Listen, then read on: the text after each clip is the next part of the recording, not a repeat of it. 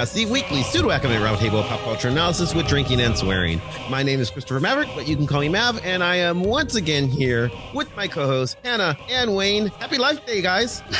Happy Life Day, Mav. Happy Feast of Stephen. It's Boxing Day. Yeah, Feast Boxing Day. That's where I was going. What's Boxing the, Day. feast, what's the feast of Stephen, Hannah? You're gonna be all smart. Like two seconds into the Um, show, I don't. I've never heard of the feast of Stephen. What is the? You have watched the Muppet Christmas Carol, so you have heard of the Feast of Stephen. It- Okay, I have. Yeah, because the Muppet Christmas Carol, which by the way features Good King Wenceslas, the Victorian Christmas Carol, that is like older than the novel A Christmas Carol, but it doesn't matter because it fits the theme of the movie, so it's all good. Anyway, Feast of, the Feast of Stephen is celebrated on December 26th, and I don't know much about it except that it's when Good King Wenceslas looked down upon the Feast of Stephen. Uh, I'm not That- singing again. I'm not singing again. You're gonna Oh. auto tune me. It was so good last week. But anyway, yeah, that considered. So like like a, so feast of Stephen, or as I was saying, Happy Life Day. Pretty sure that's where, that's where that comes from. Yes. Yeah, if people if people have not listened to last week's show, last week's show, Hannah regaled us with her lovely singing voice, which is very similar to T Pain's. Well, that's I don't. I'm just gonna say I know my range is from Kesha TikTok to the Muppets. I've made that joke. That's not a joke for like seven years. I'm just gonna keep telling the truth, but that's not what we're doing today. We're not I- talking about No. songs. I, I mean, I'm hoping you sing again because again, it was great. It was I, I very much. That's my favorite part of last week's episode was when. Well, but anyway, that's not what we're doing. What are we doing? We're doing something a little different. Well, whenever I think of Christmas, Mav, what I think of is Star Wars. Yeah. Okay. Sure. That's a thing that happens. Well, Star Wars tended uh, to come out around Christmas. Not always. Sometimes it was the summer. And honestly, like when I got into college, my VHS Star Wars special edition trilogy were at home, so I had to wait till Christmas to watch them. So, like my, you know, my family like had a tradition of like going to the theater and watching Star Wars. Like that was like my parents like one of their first dates, and then like they passed it on to me and my sister when the special editions of the original trilogy came out, and then we watched the prequels and we don't talk about that. And then the sequel series came out and stuff like Rogue One. So, so it's Christmas. It's- also, I guess someone should mention the Christmas special, but I don't know if we want to get into that yet. We'll we'll talk about it. Well, but we also we had a request, and uh, as you as we were pointing out before before the air, we had a request a couple episodes ago from one of our listeners, Jim Roberts, is also a listener of my other show. But Jim tweeted at us, and after, just as he was enjoying Andor, the most recent ish Star Wars, again uh, with a caveat, I did watch something more recent today. Andor is the most recent Star Wars thing, and it's been doing really well. And he tweeted, "Hey, you know, there should be a Vox Popcast episode about this because I'd love to hear what you guys have to say about it." And at the time that he tweeted it, I'd actually only watched exactly two and a half episodes. I had to stop in the middle of episode three, so so I was very behind, and I just kept being very busy with the end of the semester, and so it took me a while to catch up. And then the semester ended, and I like kind of went on a Star Wars binge. So so I've seen all of Andor now. What about you guys? Yeah. I finished up maybe three weeks ago. I finished the day you did, Mav, but I don't mm-hmm. have grades as an excuse. I have just been prioritizing the Muppet Christmas Carol literally almost every weekend. But last, I'm not gonna lie, I'm glad we're doing this because it turns out I have a whole notebook's worth of thoughts. Okay. Okay. Good. Well, so this is going to be about Star Wars in general, or Star Wars recent Star Wars stuff, Star Wars the television stuff that, that's happening now, or the Disney Plus stuff. And to join us, we have a guest this week. So I would like to welcome to the show John Martin. Hey, John, how are you? Hey, great. Thanks for inviting me. This was fun. I'm Hey, excited about John. this, Yeah. Welcome to the show. So John got here in a kind of circuitous way. as I usually do. Well, so the way this happened was one of our other co-hosts couldn't be here today. Monica was supposed to be on the show, and we were like, "Oh, do we want to have a guest?" And Monica said, "Sam Langsdale, who's been on the show before, she's like, Sam is a really big Star Wars fan. We should ask her if she wants to come back." And I was like, "Absolutely." So I texted Sam, and Sam's like, "I haven't finished watching Andor, so I can't come on because spoilers." But she said, "I have a friend John who would be perfect, so you should ask him." So that's where John is. So, so John, because we basically know you in order to do the show, tell us about yourself. Sure. I mean, those are both great people. I'm sorry you didn't get either of them. I, you know, I'm like the third stringer. Oh no, uh, we but- can talk to them whenever.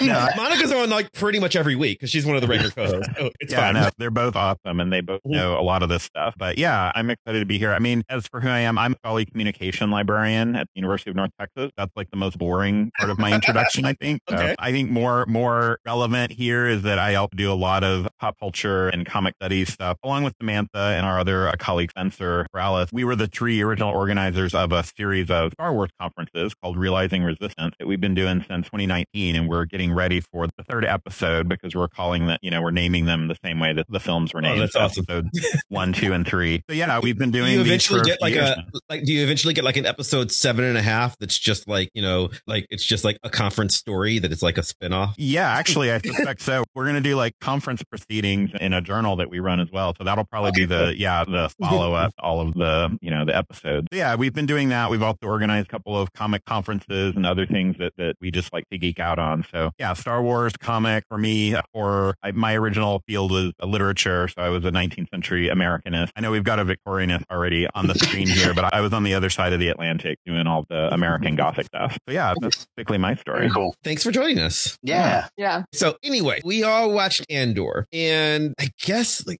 whenever we do if you've never heard one of our recap shows before we don't really review shows other than at the very beginning so we'll give just you know just base impressions i guess without any spoilers of what we like although it's, you know, it's been over for like three weeks now by the time people listen to this four weeks i think actually by the time people listen to this so we're going to do spoilers in a little bit and i will play our spoiler warning sound when that happens but before then i guess we'll just go around and see uh, i don't know hannah did you like it I love this. I didn't, I wasn't sure at first, but then I was like, this is a Dickens novel.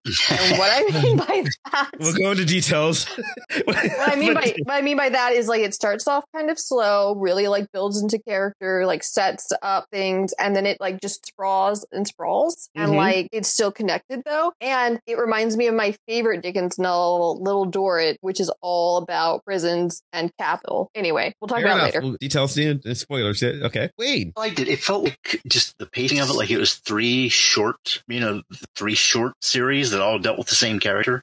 Very different Mhm. move, movements in it. I don't think I'm as enthusiastic about it as Hannah or some other people that I've heard. I liked it. I definitely liked it. That middle section with the prison stuff that was really good. In some ways, and I know this is part of what some people liked about it.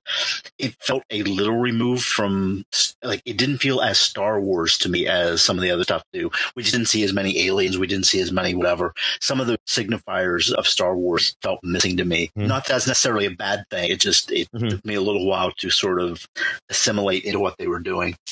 john what about you Yeah, I mean, I loved it. I mean, I think that's one reason I'm here. Otherwise, that might have been a wasted guess. But no, I enjoy it. I really love the show. There are a lot of reasons. Like, and I've got a whole list of, you know, pages of notes here that I'm not going to read to you. But I think there were a number of things that, that kind of drew me to the show. I was a fan of Rogue One when it first came out. So I kind of was already Mhm. invested in the character. But I think the biggest thing for me, especially reflecting back on all these conferences that we've been doing, is that it was one of the first of the Star Wars, you know, product to really feature a, a person of color, Mhm. Diego Luna, as sort of the lead role. And it also gives him a backstory that kind of positions him and all of the other folks around him as marginalized people. And that's been a theme of our conferences, resistance and social justice. So I think Mhm. seeing a show that really kind of put um, those characters kind of at center and really, as Wayne was saying, it doesn't really center all the things that we expect from Star Wars, the Jedi, the Sith, Force, you know, the big space battles and all of those things. But it does look at what I call the grassroots of the rebellion, which are, you know, people of color, or the working class, Mhm. the incarcerated and enslaved people, the criminals and rogues, which, you know, I wrote a paper for one of our conferences on, on the role of rogue in this universe. So I felt like this show just had everything that I was looking for, kind of really wanted to dig into. So it's kind of rewarded all those things for me. I, I did, I did, yeah, I did like all that. Just to go back, I ended up liking exactly those things you're saying.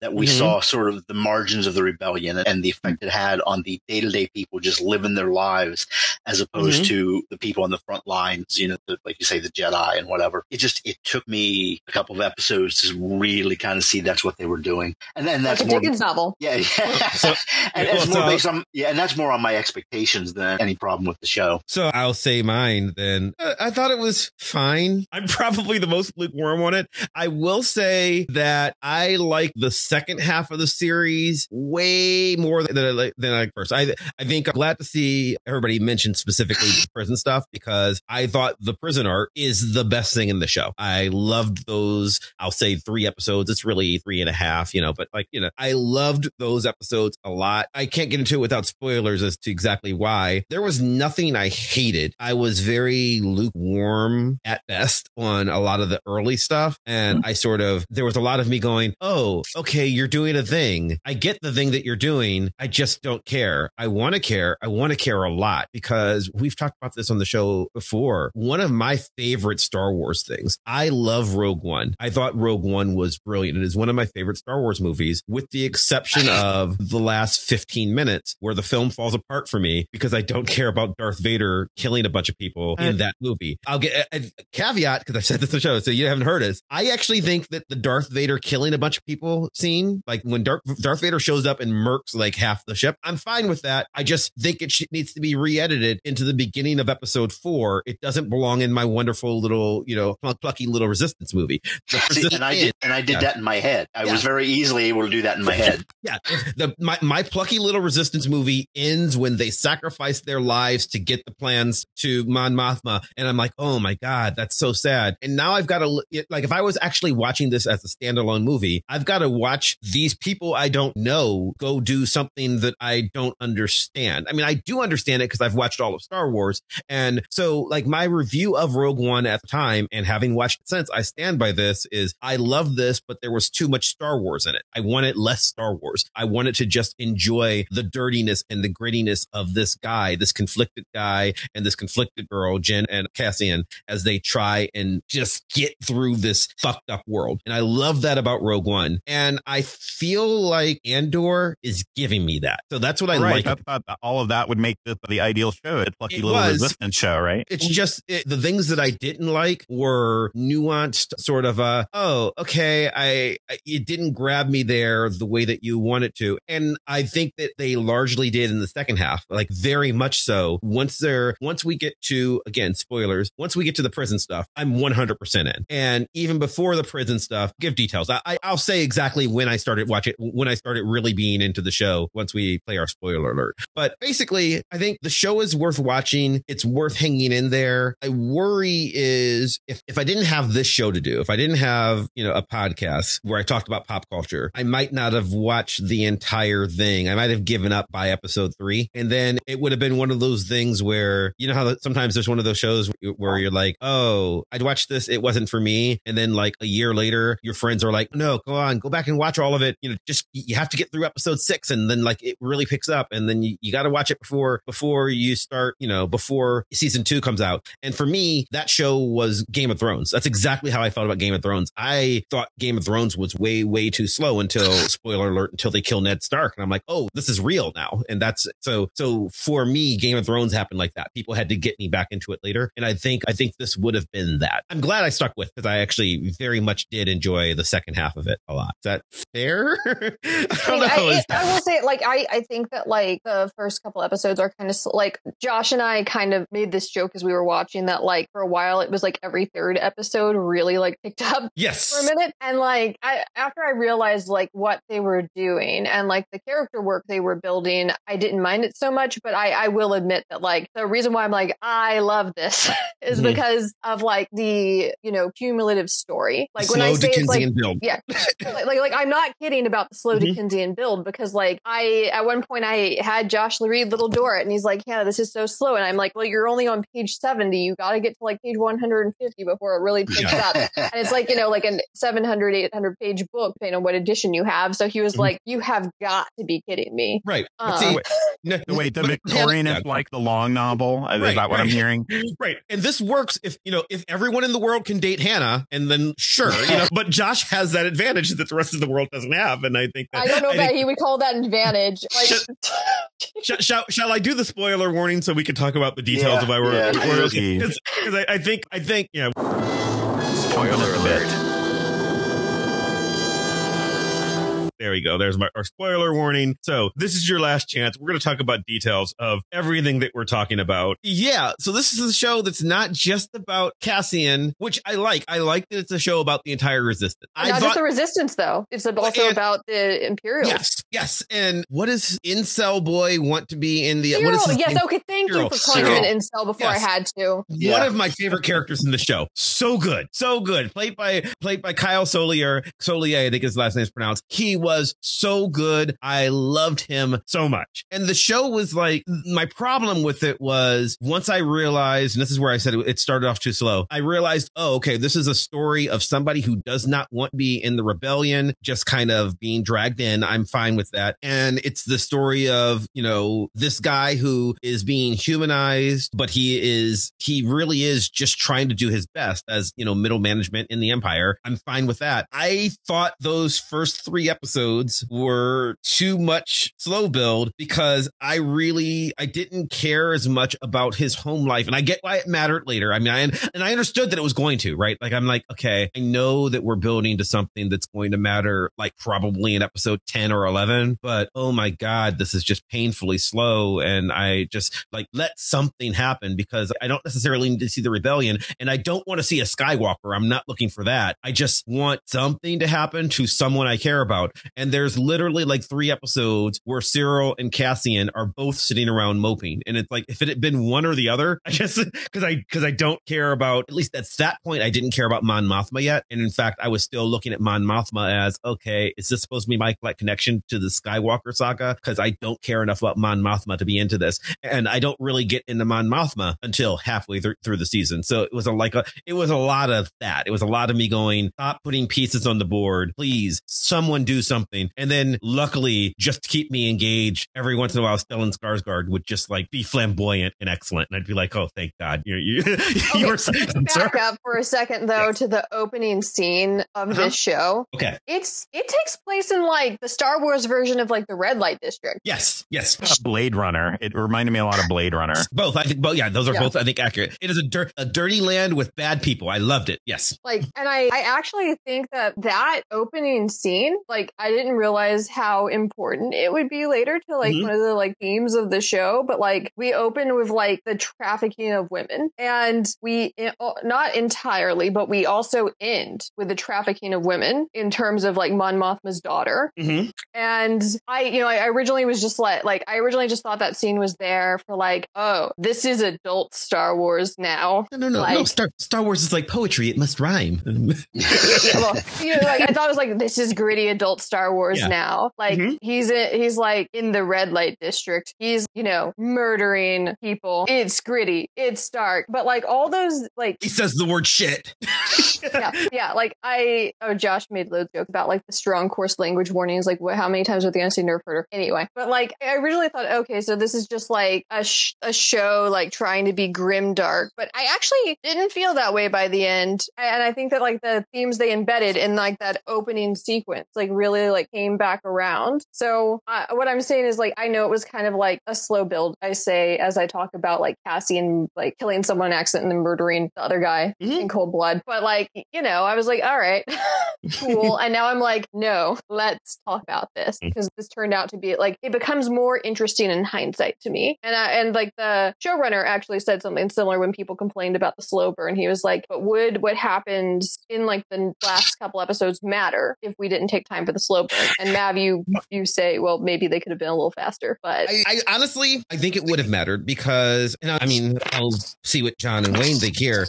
For me, I was like, at the end when you're having that slow burn stuff, would it matter? Yeah, because I don't need to see your childhood in order to get that your mom raised you, your adopted mom. Like I, like I get why it's important. Like I understand what they're doing, but there was just so much of it, and I expect it will matter next season. And fine, but I'm not watching next season yet, and like I don't know that this would have kept me if it didn't have the brand name on. Like that's that's the honest truth of it. Like I like if it didn't, if it was not called Star Wars, if this was just called, you know, the adventures of, you know, of Space John Rebel. yeah, of, of space Re- space rebel Anderson Anderson, right? Like, I, I mean, I'm, would I be all in on it? And I don't think I would have given it that time. And I mean, if you guys are, if you're listening to this and you're like, doesn't he say that about Marvel movies a lot? Yeah, he does. And that's kind of my, that's kind of always my bar, right? Like, like, you know, you have to engage me with the story that I'm watching. Like, I largely hated Doctor Strange because everybody was like, well, yeah, but if, you know, you're not taking the WandaVision of it into account. And I'm like, well, I am. I don't agree with it. But moreover, I shouldn't have had to have seen that. Like, that was, and that's kind of how I felt here. Like, I felt like a lot of me going, eh, I just kind of trust that they're going to go somewhere with this because it's a Star War. And I, and they did, but like, I just, I don't think I would have hung with it. I don't think most of us will keep reading Little Dorrit past page 70. I just don't. I, I mean, that is true, but it hurts me. That's fair. to be fair, most people wouldn't even open Little Dorrit. Also true. Yeah, I mean, I get what you're saying about the flow build because I feel like, you know, as Star Wars product go, this is definitely one of the slower ones. I mean, it's also one of the Mhm. longer of the series, at least Mhm. the newer series, not counting like the animated Absolutely. shows. But, Mhm. you know, it, so it takes that time, I think, on purpose. Mhm. I, I like the slow build up because I am kind of a, you know, crime noir kind of reader who likes to, to see the suspense and the story kind of build. But I think for me, the reason it matters in this show is that it's trying to give us a sense of how resistance and rebellion develop. I think in other shows, like people are just in like automatically or they're out automatically. Whereas here we have to see where it comes from. And I think it takes the time because it wants us to understand where all of these characters are ultimately coming from. I think my favorite quote in the whole series is that the character Vel Sartha, who's one of the, you know, rebel agents there, she says everyone has their own rebellion. And I think mm-hmm. to me, that's the theme of the whole show because everyone that who eventually joins that rebellion, you know, whether directly or indirectly, they have a whole history of like personal trauma and loss and motivation to oppose this empire and all the stuff that it stands for. But we have to see that. Like we have to see why it is that each of these characters eventually comes to feel this way. And it's not automatic and it's not quick. It's something that kind of happens over time. So that's what they were getting at with leading up to these things. Even, you know, the bad guy, you know, our incel, I feel like, you know, all those moments of him being, you know, humiliated and frustrated and having the dinner conversations with his mom, like Mother. all of this stuff, which is hilarious. I think those are hilarious good. because it's building this resentment, right? This Mhm. petty anger in him that eventually leads him to get involved. But it takes that that extended humiliation for him to finally like crack, right? So that's, I kind of enjoyed it for that reason. And but you're right, I probably gave it time because I knew where it was going. We all know that ends in Rogue One, and so Right. if we like Rogue One, we're willing to wait. But I kind of enjoy that that build up, that character build up. Some of us actually didn't really like Rogue One, actually, and thought it was a wasted potential. And in fact, I don't know if there is a recording of me complain about this specifically, but one of my critiques of Rogue One is they had an amazing cast, including Diego Luna, and they introduced a lot of characters with great potential really quickly, Mhm. and they proceeded to kill all of them. Yes. Um, Yeah. Which I so yeah, yeah, which I liked. Yeah, yes. like they weren't fully developed and like you didn't like totally get their story and now you're getting Cassian's story.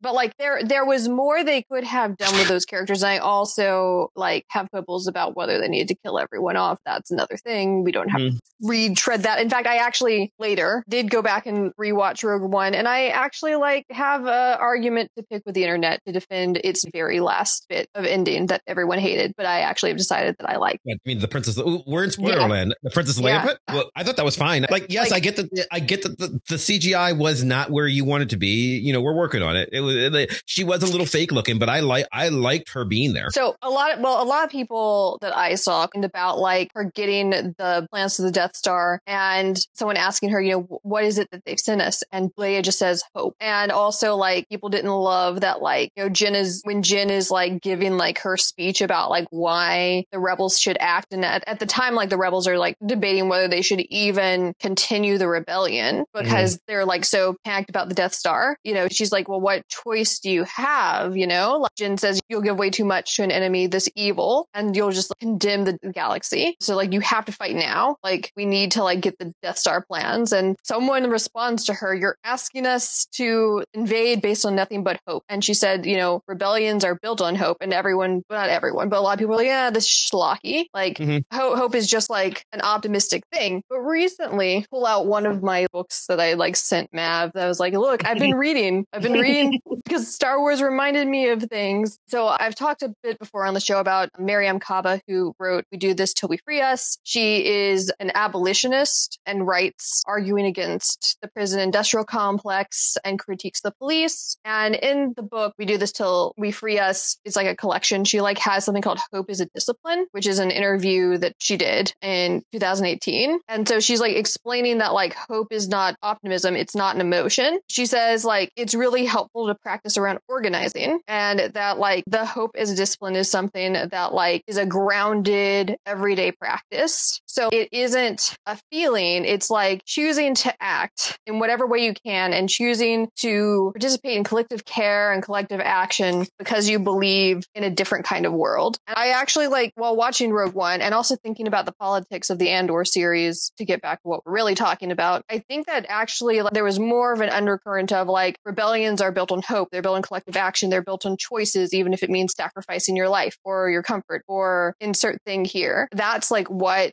the you know people behind Rogue One were arguing, not like some fluffy emotion that you can just like write off or that's crushed by like sadness or like a lost Rogue battle. One, you mean you mean the actual creative team, not like people who just Yeah. liked it. Okay, okay. Yeah, the, yeah, the creative team behind Rogue One. I think that like that's what they were going for, and I'm more. I I know it's like not the same people, but I'm more convinced now watching like Andor that like these politics, particularly you know behind organization and collective action, were there. Like we, I've we've I've talked about like in past Star Wars episodes we've done about like moments where I've seen this like kind of potential in the sequel series and like, the original. Mm-hmm. But we all know that those movies are kind of a mess politically. I like one of them a lot. I mean, it's the one probably the most people. Just like in the prequel series, my favorite of the prequel movies is the middle one. Me too. Me too.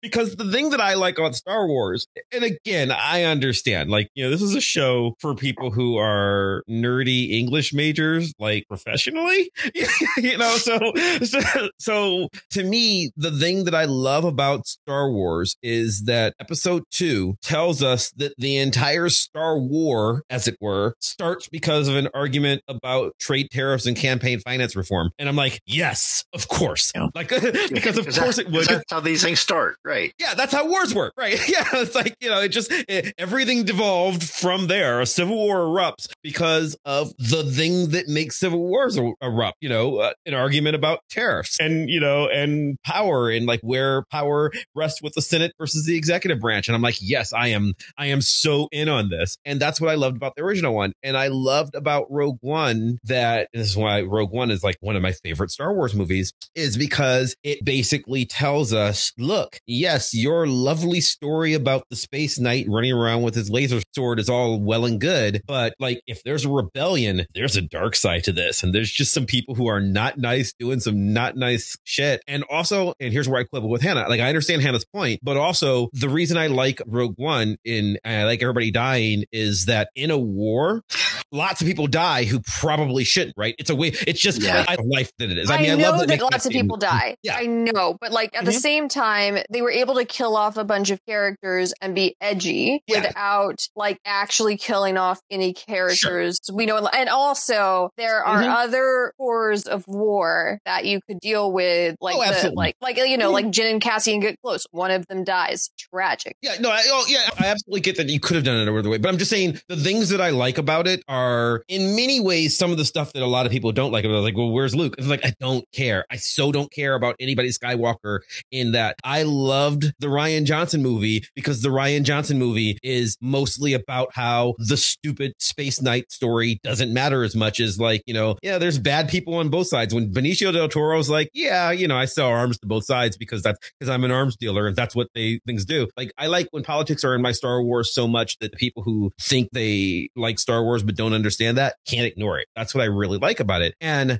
this show was that. That's what I like. So once this show just becomes about the question of, hey, maybe the prison industrial complex is really just about capitalism and not about whether somebody did anything wrong or not. I was like, fuck yeah. Okay. Now I want, now I'm all about this show. When Cassian's like, I'm just a tourist. I mean, and he's not, you know, he's lying. Like he, like I, like he has every, they have every reason to want to jail with, jail him. He is a war criminal, but like he's arrested on accident and they're just like, we don't care. We need people to like, you know, w- make widgets in our little, you know, our little slave factory here. And that's what it becomes. And I love that state. So like, that's where I was suddenly in on the show. Yeah, I mean, I think I'm agreeing with what both of you are saying in part. Parts. Like I, with Hannah, I agree that you know killing off all the characters wasn't a problem with Rogue One. It was more that we didn't really fully know the stakes of it, but we didn't get the backstory. We didn't know their full story. We didn't know where what all was invested for them in the sacrifice, right? Whereas now we're starting to get some of that, at least for Cassian, and that's one of the things I do like about the show that it's giving up. It, I feel like when I watch Rogue One later, I'm going to have a lot more invested in it just because I know this backstory. And again, that's why I mm-hmm. kind of appreciate you know them taking their time and kind of building it up. But yeah, the politics too, I think, is partly what's most interesting to me about the show. I'm really interested in this whole concept of resistance and what that looks like and where it comes Mhm. from. Because we, in all the other Star Wars movies, we just get the rebellion as if it's monolithic thing. And these are all the good guys fighting the bad guys, right? But now Mhm. we're starting to see that resistance isn't as simple as that, right? That it has all these different, you know, Mhm. effects. Like there's political resistance. You have Mon Mothma who's kind of leading the sort of political buildup, right? And then you have ideological. I really like the character Nemik, even though we don't get to see him very much, because he writes his manifesto, right? Which which will eventually start to influence Cassian. It's low, but he eventually Mhm. will read it and start to think about it. And then we have Luthen with all his espionage and subversive stuff. Mhm. But then we still have Saw Gerrera out there, right? Who's either Yes. a resistance fighter or a terrorist, depending on what you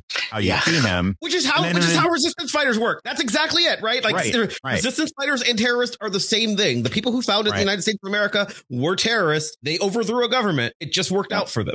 And then we've Well, at this point, I was going to say I couldn't help but think, like, with this show in particular about Fanon's, like, the wretched of the earth. Yeah, I'm pull out another Go philosopher. And, you know, like, I, you know, I've already always argued that it's imperfect in how they do it, but Star Wars at its heart is an anti colonial, anti imperial text. I mean, it's not very hard to argue this because Mhm. you're, you know, fighting the Empire. Nevertheless, it's an argument. for Star Wars It's anti- um, yeah, I- yeah. But like when you open the Wretched of the Earth and go to the section on violence, the first thing that's said basically is decolonialization is always a violent event, which frankly and it, sure, absolutely. makes sense. I was going to say that's kind of where I was going too. I mean, because we have those like those major characters and representing their types of resistance. Then over time, we also get like these spontaneous protests and the prison riots and these Mhm. you know everyday citizens starting to fight back in in their own little ways, right, against this oppression. And that's really what the resistance is, and that's where the rebellion ultimately gets its energy. I mean, you have all these leaders obviously trying to pull their strings and do their part, but none of that means anything. And that's, I don't want to jump to the last episode here yet, but I mean, I think that's what we're seeing there is that that this none of this means anything until you get all of these oppressed people themselves feeling like they now feel empowered to take action, right? And that's where the show is going. But it does take it takes some time to get there, and it's a long slog. But that's one of the things I like about it, and I feel it does give Rogue One a lot more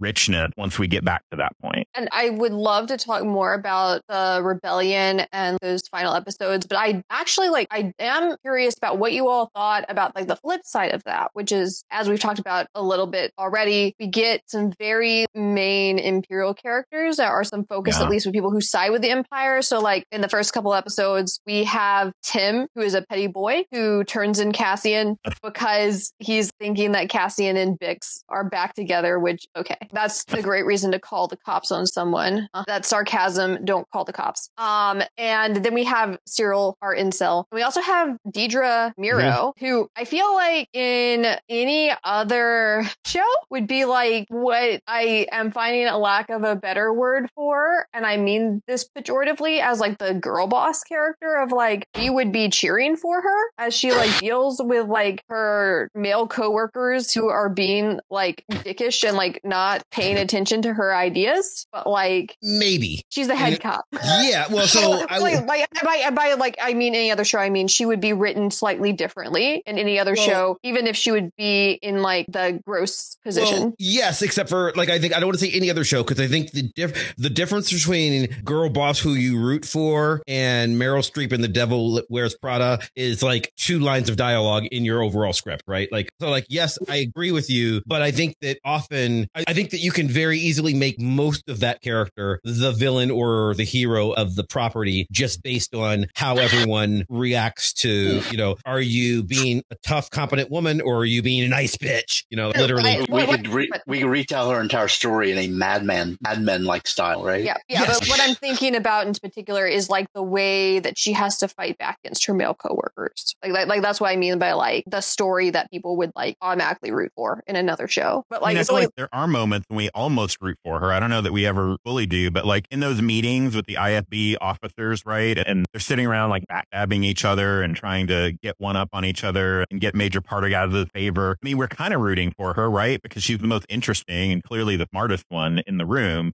And so yeah, there's that impulse to say, yeah, go. And then we realize, wait, we're rooting for the for the bad Yeah. guy here. Yeah. Yeah, uh, sure. In that she's the best of the assholes. Sure. Right. yeah, yeah. I mean, the most, I think like the worst scene, and by worst scene, I mean, the, no, I take that back. One of the several scenes that like made me really feel icky is Mhm. when Syril basically stalks her and he's Yeah. like, You are the light. Yeah. I'm feeling, I'm feeling icky just remembering that. Yeah, and I'm like, and I was like, what am I supposed to like? This is oh, I grow. I, I can't even finish sentences because it's the second worst thing. Well, yeah, and we keep saying he's the incel character, right? Yeah. That's his whole thing. And I don't mean that. I mean, I do mean it pejoratively, but I mean it pejoratively in the best way. I wonder, and I'm amazed that Andor's doing, and it's not doing gangbuster numbers. It's doing okay. I did check the ratings. It's you know, it's not a top ten Nielsen show, in even in the streaming world, right? It- It's a, but it's being respectable. And I, I wonder if if the people who are primed to not like too many politics in their Star Wars, or not like you know, not like seeing MAGA world as the bad guys, are they just not seeing the show? So here's what I'm getting at. Like Hannah, I know you haven't watched The Boys yet. John, have you seen it? Some of it, yeah. Okay, and Wayne, you have seen it, right? Or you've uh, seen not, some of it? no. Not. Okay, so one of the things with the boys is it got really popular, and then there was a backlash this season where some people were like, "Hey, why are you making fun of MAGA people?" Because they suddenly realized that the bad guy was a Trump parody, and like literally has been for three years. And like the fact that you're just picking up on this now makes me wonder about you because it's been pretty explicit that they were doing it. Like the bad guy gives essentially the I could shoot somebody in the middle of Central Park Beach and like sort of does it, right? Like there's literally, he's very clearly being that. And there were people who didn't even realize he was the bad guy. And then they got upset because they like suddenly felt like the show turned on them. And I would expect more of that out of a show like Andor. But I wonder if the people who are primed to just like make their get woke, go broke comments and bullshit like that, have they just already been turned off Star Wars because the last couple of years haven't gone well for them? you know what I mean? Like, like, and I'm wondering, like, I'm wondering if they're just like, you know, at this point, they're so sick of Reys and Jyns, you know, female heroes being important, and you know, the main character of the Obi Wan show is Leia, and they're like, wow, you know, how did that even happen? And like, and I think they're just, are they? Did they just not get the Cassian, or were they just so bored by that first episode where, which is like such a slow burn that they didn't get to the point where you know they get to see that this is a show about politics and about being on the right side of history and you know all the things this show is about did they not get to see themselves being incels Who can say? So, like, I I saw some tweets just generally out in the world by people saying, you know, like, one thinks they they would be on the side of the rebellion, but like, look at the world yeah and look at like what's happening in the United States, for example, and Mhm. like think about your politics in this world, and like, do you really think that you'd be like a rebel? The, Like, the thing is that so many of the MAGA people, all that stuff, they believe they are. well and i mean but- they are well they are they are re- so if what is the insurrection if not a rape Yeah, I, right. I, I get that now i might quibble with their message but they Mhm. are rebels i they're not something different in the show. anti Yes. imperial. They're not anti fascist. right they're Like- They're a lot more. They're a lot more like rebels. the clone. They're a lot more like the clones who get an order and immediately act on it. You know, that's Mhm. it's the previous Mhm. insurrection, right? like and so like one thing that speaking of the you know imperial like characters the one thing that i found really interesting about their stories is like the empire only cared about them and as far as they were useful like tim Right. was killed in cold blood by the same Yeah. people he called to Ferrix. Like like like yeah but i mean like you know he just siding with the empire doesn't help you as an ordinary citizen it's against your own Mhm. interests literally like Yeah. it's against like your own life then You mean we like have you mean like being a MAGA person? Yeah, sure. then Yeah. we have Syril, who like is so loyal to his division. Like he acts against the lazy bureaucrat who wants to just show good numbers and therefore gets himself fired. ruins And- his life. I yeah. mean, he just doesn't Yeah. know where he can't go on, which I think is amazing. Uh, He is literally the guy. Well, if I don't have QAnon, what do I have? Like that's who Syril Yes. is, and I think it's amazing. Yeah. and like Dedra, like the the things like the moment that she stops performing, she's gonna get eaten alive. I mean, like we, we see this like in, in snippets in like the other movies. Like we, we see Darth Vader choking people out, for example, when they like fail, but like never like this kind of like in depth, like again and again, like this the, the empire will eat you and consume you, even if you're part of the parasite in whatever way that is. When you're no Well, and longer Partagaz actually like warns her of that, doesn't he? I mean, it's, I can't remember the exact line, but he basically says something to that effect that like you got to Mhm. watch your back because you know at any moment you could be the next one up. So I think she knows that too, which is why she's so driven to, to succeed because she understands how the system Mhm. works. She's very Mhm. good at working it, but she also knows that if she messes up, she's done. And I think that but has no other pathway before her. You know, she's caught up in that system Mhm. and sees no other alternative. You know, but to, There's no out but for her. become.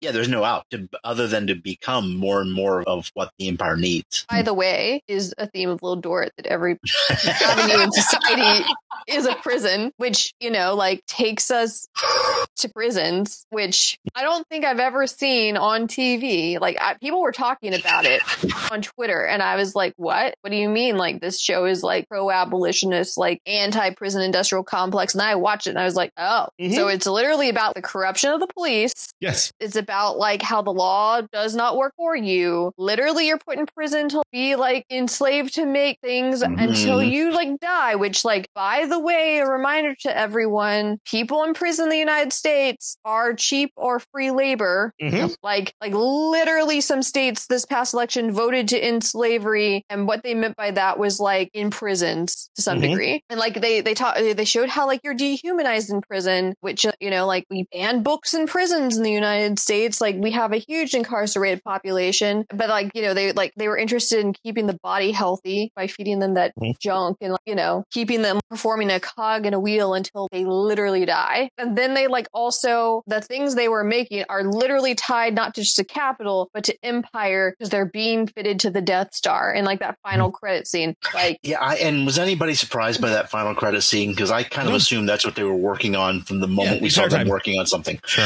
Yeah. Yeah, I just want to point. Yeah, so, I mean, obviously, if you were, this has been joked about. If you're gonna before, if you are building something to the scale of a Death Star, the Death Star is a building the size of the moon. You can't do that without slave labor. It's the Mm. only way to do it. Just like financially, reasonably, you just need to employ slave labor in order to build something of that magnitude, which is why they did it. It's why we use. It's why we use you know impoverished labor in the world today, even though we like to pretend that we don't. You know, we've talked about this on every fashion episode. World Cup. I, yes, yeah, the World Cup. But I was going to say, and every time we talk about like cheap fashion, that's you know, if Mhm. we've talked about this before. If you buy a ten dollar t shirt, you have you have done something that abused somebody. It's impossible to make a t shirt for ten dollars. Just think about the craftsmanship and the raw material that goes into the t shirt. It cannot be done, and that's just how it works. So I would point you. You said you hadn't seen anything else that does this, any other show that addresses this, or just the new Black. It's largely what it's about, especially after the first season. Like they they go very in depth in the fact that this that the prison system largely exists in order to continue the maintenance of cheap labor. It's Yeah. really good on and to, yeah, to make money. Yeah, Mhm. That I think a lot of people in our, I mean,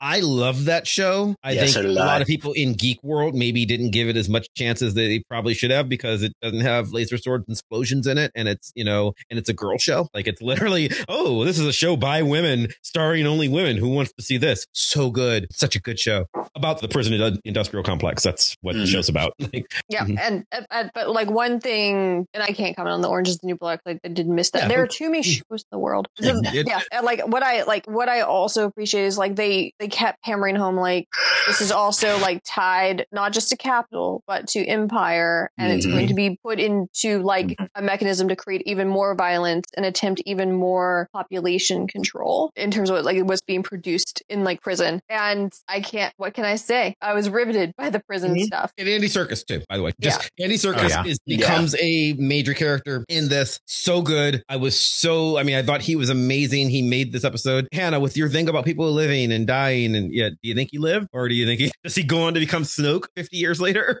Or is he just like, or, you know, we didn't see a body, and I know that the final seasons of Game of Thrones thought it was okay to not show bodies, Mhm. but season two of Andor is supposed to cover like the next couple of years before they like before he Um, dies in the. before they can meet up with like the Rogue One characters. So, I mean, I don't feel like it's out of the realm of possibility that we'd see him again, but giving a speech about how like they needed to stop the work, get out of their mm-hmm. cells, like, you know, I'd rather die trying to take them down speech. than giving them, yeah, what they want. Like, just like giving that speech and not just like saying like stop working, but saying Mhm. like if you see someone who needs your help, like help each other climb, like eh, that that that constant move toward mm-hmm. like let's do collective act like like collective action and like let's help each other like that. I mean, I feel like there has to be more than two prison survivors, even if we don't know that I'm there sure, are more than two prison Yeah, survivors. yeah. The guy who can't swim, I mean, and it's Yeah. like they're in the middle of they're in the middle of nowhere. It was such great, tragic, dramatic irony that Yeah. like maybe he lives, maybe he dies. I mean, like from a story point of view, I'm okay with him dying because I love the dramatic irony of it. From a selfish point of view, the world needs more Andy Serkis. So like so like I mean, I just want to see more of him. So, and he was so good in it. But like, I'm o- I'm okay with it either way. And you know what? Just give him a third Star Wars character. It's okay. Yeah, I was gonna say bold prediction. He comes Right. back next season as a third Star Wars character. I'm, I'm fine with that. Andy Serkis can be, you know, some actors like to use the same actors in several roles. Like if I don't know, if you like watch Kevin Smith movies, all of his movies are connected. And then there are some people who are just Kevin Smith actors play like, you know, like Ben Affleck plays like six different characters across the films. It's just that's just how it is. Deal with it. One of whom is Ben Affleck. You know, so Yeah, right. you know, just like yeah, whatever. I, I think you can do that. So I loved the prison episodes entirely. That was where the first couple of episodes they were having. I was having trouble holding my attention. It's like uh, maybe I'll do a little bit of rating during this, you know, you know. But because I just felt like they were so slow burn. By just before the prison episode, I was very much getting intrigued to where I was really watching it. Prison episodes, I'm like, okay, maybe just one more. Okay, maybe just, oh, I guess I watched three and a half hours of Star Wars tonight. All right, and I'm fine with that. Like oh, they were so good. So that's where I was like really all in on on the show was one once he gets arrested and once I see that you know they're really taking this you know the prison industrial complex is, is hell. It is part of the capitalist system. That's all it's there for. The crime doesn't matter. The people's lives don't matter. Maybe they live, maybe they die. Who cares? They're just part of the machine. Like everything about that, I was just like, this is Mhm. so good. Well, you know, I'll, I loved obviously Andy Serkis was amazing and that character was great, but I feel like on some level it doesn't really matter if he lives or dies because his story leads us directly. It reiterates the theme that we're going to see again with Marva. We see it with Luthen and ultimately we see it with Cassian, which is that uh, these are the invisible, you know, rebels, right? These are the ones Mhm. that, that Mhm. people don't see and don't recognize, at least as the, as sort of the leaders, right?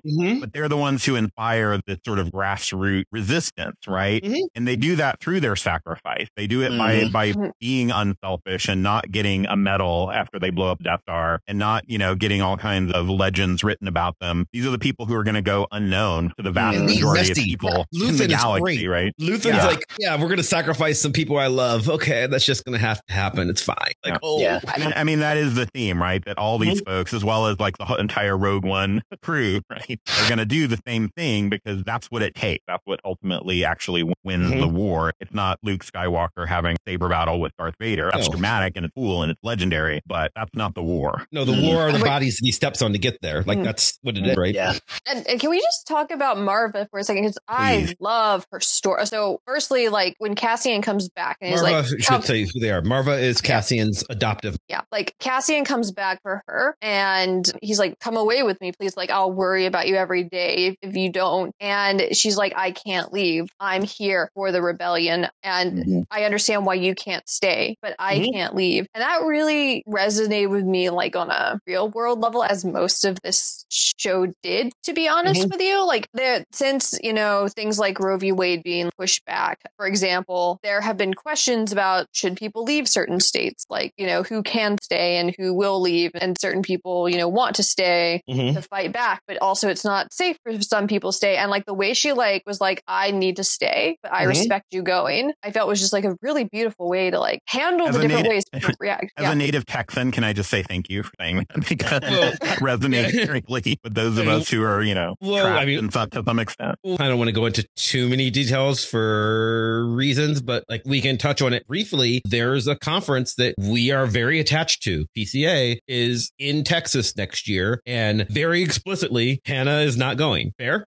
yeah, yeah, I can't go. Like, and by the way, I, I, I, as I say, I am in, I am, I was born in Alabama. I've lived in Mississippi for most of my life, and now I live in North Carolina. So, like, the, well, no, I was gonna say the, the, the South and like the conditions people live under is deeply personal to me, Mhm. only because I live here and have lived here. But I cannot, in good conscience, go if only but but one. I have a suspicion the pandemic will still be raging, and I can't justify flying in the middle of a pandemic. And I also just can't understand and respect people who do not feel safe traveling to Texas Right. or many other states. Although I not will like circle it back to the show and say like something that's like that I realized years ago is that Mississippi isn't the worst part of America. Really, Mississippi is a microcosm of America. And, like the like what is being played out in Mississippi plays out everywhere. Yes. Like there there is to borrow Mhm. Marva's words, there is a wound in this country, and we haven't dealt with it, and it's festering and growing. But the reason I brought it up was Yeah. at that same conference in Texas. I mean, so John, you live there, you can't get away. I'm voluntarily going, right? And I'm the only one I think that's going to go this year from our show. Whereas if you've listened to the show the last few years, we always have the special episode of Vox Pop from PCA, even when it was virtual. That might not happen this year because it's just going to be me. So like, but like for exactly the reasons that we're talking about with Marva, right? Like it is completely reasonable that some people can do this and some people have to, you know, like Mhm. for it's complicated. It, it is Well- a complicated world. And I love that they allowed it to be complicated on the show. And I, and that's what I was getting at earlier when I said, I understand why they're giving us so much to show how much Marva and Cassian love each other. Like they needed this slow burn in order to get there. Like I understand why. I just found it painful to get there. And once they got there, I'm like, okay, yeah, I see why you're doing it. I see why it was there. But oh, was it slow? It was 70 pages of Little Dorrit. You know, I, I get it. You don't know. You've never read Little Dorrit. And I don't intend to. Yeah, skip the first. Just skip the first seventy pages. Yeah. Someone please skip the first 70 pages and tell me your reading experience after doing that. Well, yeah, I have more stuff I'd love to say about Marva, but it involves the last episode, so I don't know if we want to oh, Go go, for it. there. Are we Go ready to it. go there? Yeah, okay. yeah, yeah. yeah. Do you, does anyone want me to read her monologue because I wrote it all down because I loved it? Wow. nice.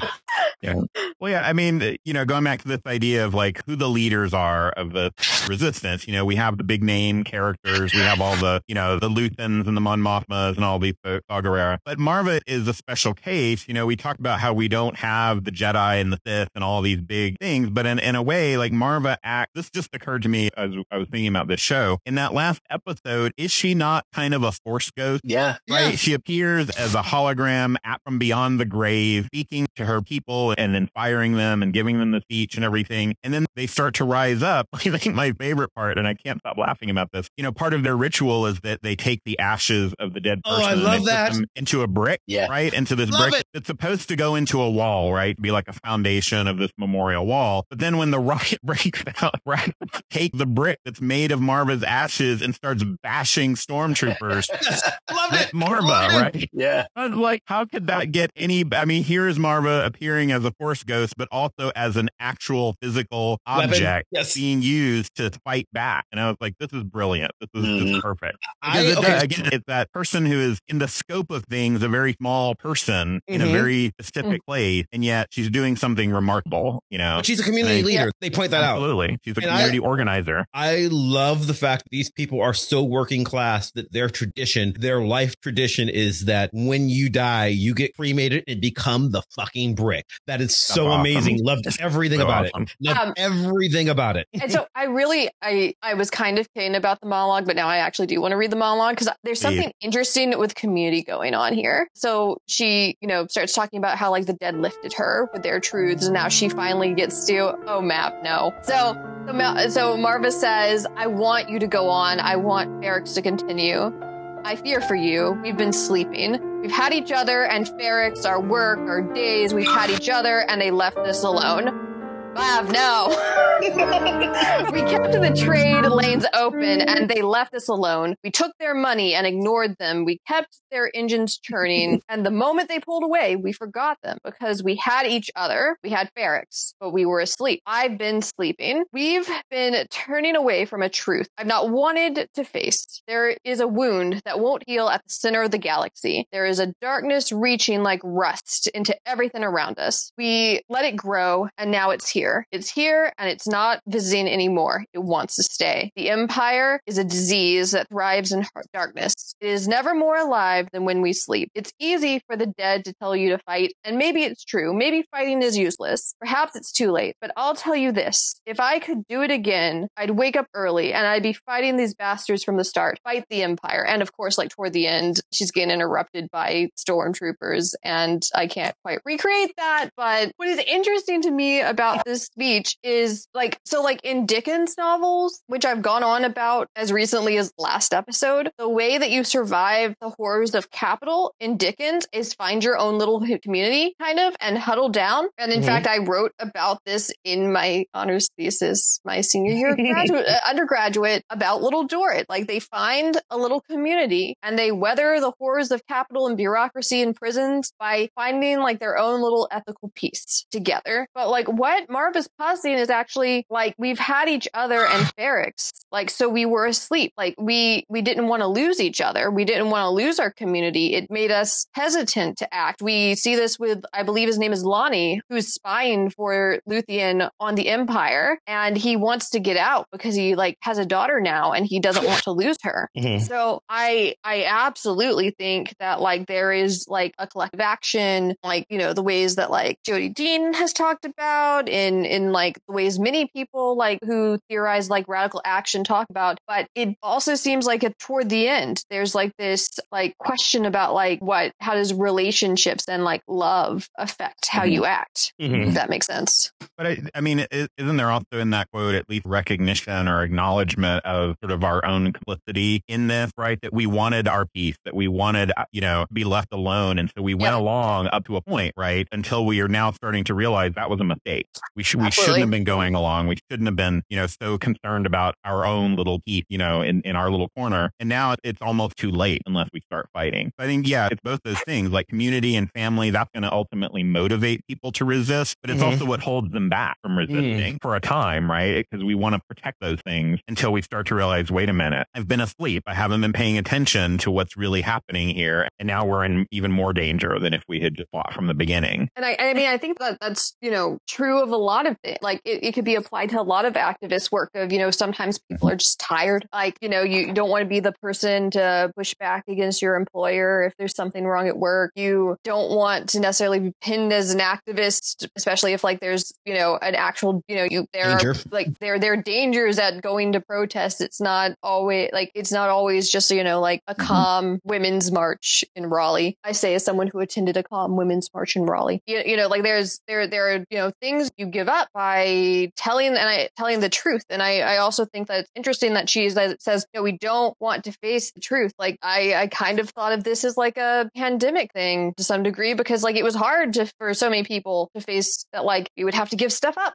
Like well that's activism know? in general though, right? Like so yeah. the hard part about activism, and this is again, this is what I like about this show. It's what I like about Rogue One. The hard part that people miss about the way movements work is that the things that we celebrate are not what gets the job done. People will, one thing that you'll always see people say is, well, why do they have to protest in the streets? Why can't they protest where they're not bothering anybody? Because that's not a fuck protest, right? Like, why do you have mm-hmm. riot? Why can't you, why can't you do things the way that Martin Luther King would have done? And if you listen to our, to that, the episode where we talked about that, Martin Luther King was one guy who did not end racism by himself. That is not a thing that happened. Right. It is, you know, and he also got shot in the head. Like that part of the story is important, right? Like mm. the what ends up happening is um the reason collective ma- collective action matters, the reason riots matter, the reason protests matter, the reason all of this stuff matters is that if you have power, it's easy to just spend billions and make something happen. If you don't have billions of dollars, it is the continual sacrifices of a lot of people whose names you never learn, who just like maybe destroy property, maybe they get their property destroyed, maybe they die in a ditch trying to, you know, get get plans of a rebel base from point A to point B, right? That's just that's how resistances are actually built. I don't think it was on our show. I think on on our friend Danny Anderson's show where when the Trump election happened and everything,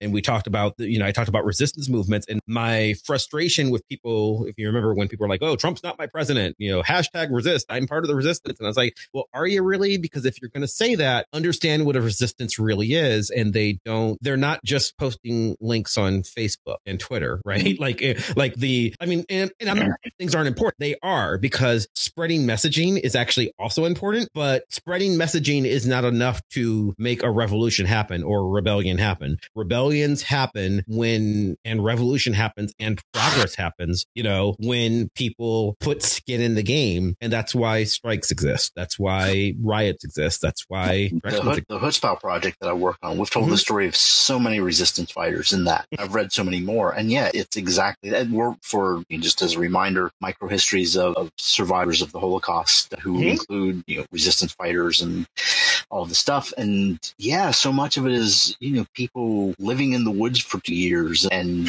you not surviving. Right. You these very small, you know, I'm not, wow, that was a bad way of saying it. Small acts of resistance. Some mm-hmm. of them were small acts of resistance, but some of them, mm-hmm. these people lost everything. But Most we boil it down to, yeah, we yeah. boil it down to, hey, there was a war, there were some concentration camps and Frank, and then there was a nuclear bomb, and that was it. Like that's yeah, right. Yeah. how we tell the story. Yeah, right. That's not how World War II happened. The nuclear yeah, bomb wasn't even there. Right? Yeah. That's the mythic version of the story, yes, which is what we've gotten in Star Wars. In a lot mm-hmm. of the mm-hmm. early Star Wars, is we're getting the yes. mythic tale and not this version. But I love the way you know Marva's version of resistance. You know, the community activism, the coming together, the grassroots revolt. It ties back in theme at least to what I think is probably the single greatest piece of Star Wars monologue writing in the entire franchise, and that was Luthen's "What Do You Sacrifice" monologue. Right. Mm-hmm. But he also talks about the tiny, like you know, tiny in a sense of one person doing something secretly that nobody ever sees, but huge in the sense of what it tributes, right, to this resistance. Mm-hmm. I feel like those two, tying those two things together. So we have what has to happen in communities, among families, amongst people sort of working together to what these individuals having to fight all by themselves in darkness and, and silence kind of have to deal with, you know, simultaneously. And it takes both, right? There's not like one of those is not going to win the war, but you kind of have to have both things. And I think Luthen's mm-hmm. speech there, just, I mean, it, when I saw it the first time, it blew me away. Like I, I had to keep rewatching it because I'm like, wow, this is powerful stuff.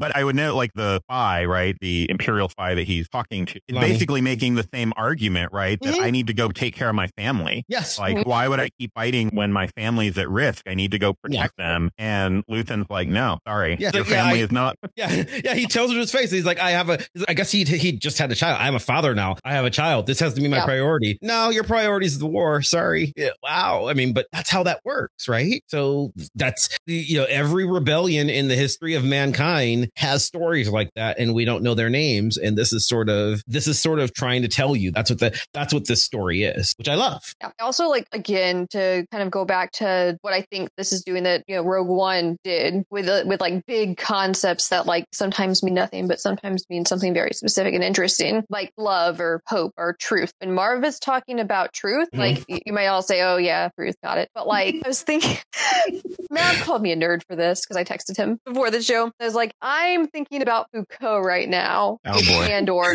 so, nerd. Yeah. And, so, and it's not like Foucault that like I think traditionally gets assigned. It's like Foucault's lectures on the courage of truth. And like mm-hmm. he he theorizes something called parrhesia, which is the courage of truth in the person who speaks and who, regardless of everything, takes the risk of telling the whole truth. But it's also the person who's listening's courage in agreeing to accept the hurtful truth that he hears. I think that like a huge problem with, you know, our current real life situation is that there are people speaking truth and it's just very, it's like in some ways, I think too painful for people to like want to accept. And this could be about anything. I think this is why we have arguments about loads of things, whether it's, you know, trying to talk about like propaganda and the prison industrial complex or, you know, the Republican Party or the pandemic and how it's still raging on and how, you know, like it's still important to protect vulnerable people because it's hard. Like when you recognize that something is structurally wrong. You can't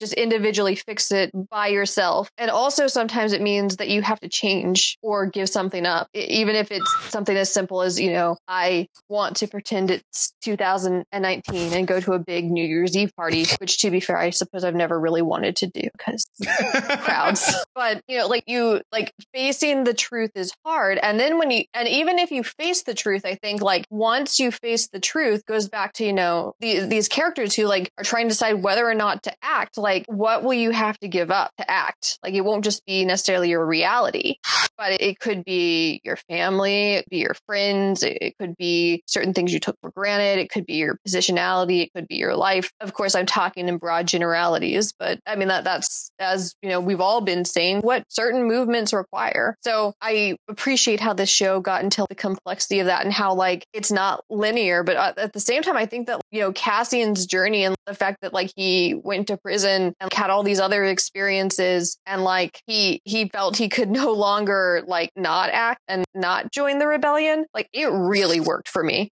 Mm-hmm. Yeah. And, you know, Diego Luna talked about this a little bit too in some of his interviews. You know, he was drawn to the character because, again, he was positioned as a kind of, as a refugee, as a criminal, at least in the eyes of the empire, as a marginalized person who then undergoes this whole trauma of, you know, losing people and going to prison. Like he basically get the whole range of these experiences, right? That tend to radicalize people, right? Against oppression. And that was what he was so interested in, you know, as a, as an actor. And I can see why that's such a powerful thing to be able to like take that journey from, you know, I'm just trying to stay out of the way and, take care of my own people and not be involved, you know, to the point that now I'm going to actively fight back. Like, and it does take a journey and it's really powerful to me, which is, you know, what I really loved about the show. Yeah, it was. I will do one last 19th century reference. I really, I suppose it's not strictly 19th century. I really felt like in some ways this was like a more strictly plot, plotted, like picaresque novel because like Cassian or something like Jane Eyre or, or Gulliver's Travels, where he would go into these smaller worlds and he would be in these pockets and like show us something by like him being in the prison or on Ferrix or in the like Aldhani heist. And so like, I don't know, it just felt like a good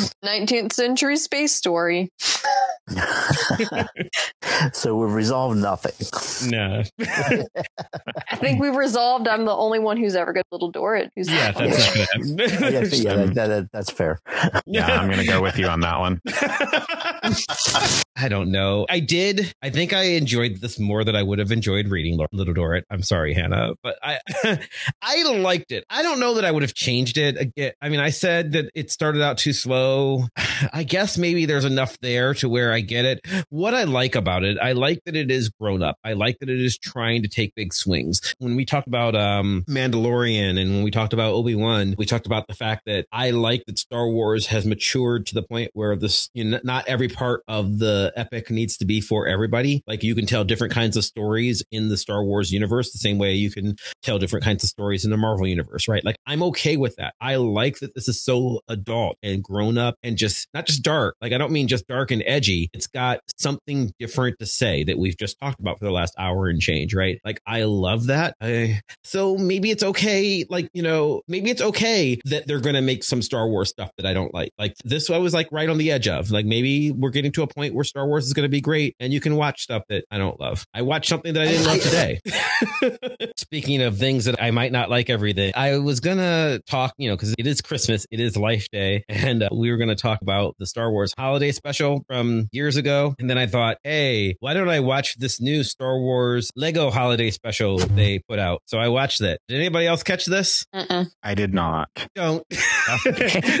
oh God, it was so bad. I just I almost watched it. I was I wanted to go and catch it for today's show because I didn't catch it in time for our cheesy Christmas special episode last week, and I was like, I need to get on that because I wanted to be able to at least report on it during this. I liked the original holiday special more than I liked the Legos holiday special. It was crap. It is just it's just nonsense and it's like I like the Lego movies a lot, but this is one of the Lego movies that is literally just for kids to go, hey, I recognize that. Oh, that's a Luke Skywalker. I know who that is. That, that's a Baby Yoda. I know who that is. And that's a Kylo Ren. I know who that. I mean, it, it's just pointing, and it and the voice acting is annoying. The story is annoying. There's nothing to it, you know. And there's no weird porno scene with Chewbacca's grandfather like there is in the original holiday special. I don't know. It, it wasn't the slow buildup that irritated you. No, it's just bad.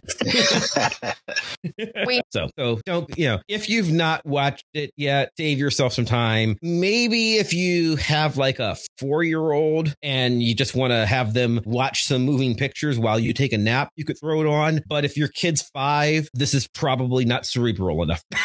So that's Ouch. that's where it is. Ouch. It's bad. It's so bad.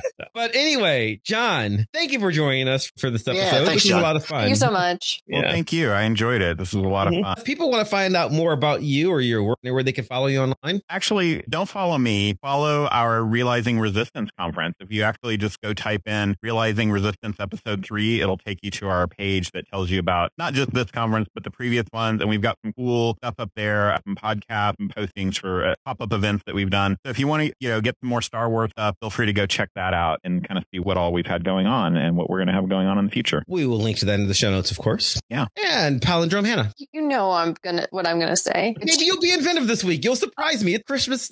It's the Christmas season. it's the feast of Stephen, yes. So, you know, try to find something that gives you hope. Maybe that's donating to your local abortion fund. Maybe it's donating to your food bank. Maybe it's supporting your local strike fund. Maybe it's maybe just, you know, staying home if you're feeling sniffly to make sure you don't infect someone. So, you know, it's the holidays. Stay safe. Love your neighbor. Wayne, where can people I'm just you tired of, Life I, Day? I'm just tired of King Wenceslas looking down on all of us. That's all I say. Oh, God. But he's not looking down on us. He's he notices that there is a poor man and he says, page, bring me like food and pine logs, we'll bear him thither. And the whole point of the song is that if you bless the poor, you will yourself be blessed, even if it's in a small way, aka you're a cold little page and you're warmed by the saints' footsteps on your way home. Oh, okay. Gotcha. More than you ever want to know about Good King Wenceslas anyway. yeah, just wrap it up, Mav. You know. What I heard was, may the force be with you. yeah, yes, there you go. On that note, and as always, you can follow me on Twitter or Instagram or Facebook, all the places, always at Chris Maverick. You can follow the show, all those same places, at Vox Popcast. You can follow the show's blog at www.voxpopcast.com, where we post about whatever we're going to talk about next week, which I don't know if we'll post about it, but I know what next week is. Next week should be Things You Missed. It should be our annual year recap show, which is one of our favorite shows. So hopefully I got around to writing a blog, or Hannah did, or Wayne did, or Katya did, or Monica did. Hopefully somebody wrote a blog. If not, please give us a comment letting us know things that we should be checking out before the end of the year. Well, then that might be a book, it might be a TV show, it might be a movie, music. You know, what Board should game. we board games? Yeah, things that you miss. It's, it's this is one of the best shows of the year. I mean, every show's great. This is like one of my favorite things to do. For one thing, because it's all of us together, which is you know not doesn't happen on most shows. But also, there's going to be a lot of sort of recommendations for pop culture media that you might you oh, Always might discover something new. So Yes. So, Yeah. so yeah. So give us your thoughts on what things that we should be talking about on that show or any other show. Give us your thoughts on this episode. Let us know what you think about Andor about, you know, our theories about, you know, what it has to say about war in the prison industrial complex. We always want to know what your feedback is. Oh, sorry. I was going to say also you can write us a review that just says better than the Star Wars Lego Christmas special. yeah. Well, that's what I was going to say. If you enjoy the show, and we certainly hope you do, then please subscribe to us on iTunes or Stitcher or Spotify or wherever the hell else you get podcasts from. And do us a favor, leave us a five star review. That really helps us out, especially if you, I guess, write us a review that says you're better than the Star Wars Lego. We are. I mean, seriously, whatever you think about the show, we are absolutely better than the Star Wars Lego Christmas special. It was so pointless. It was it was such a trudge. It's only 49 minutes. I aged 47 years during that time. it was so bad. Save yourself. I watched the You Don't Have to. Anyway, I would like to thank Maximilian of Thought Form Music for our epic theme song, going ever so more epically and playing us out. I'd once again like to thank John for joining us. I'd like to thank you for listening, and we'll see you next time. Bye. Bye. Bye.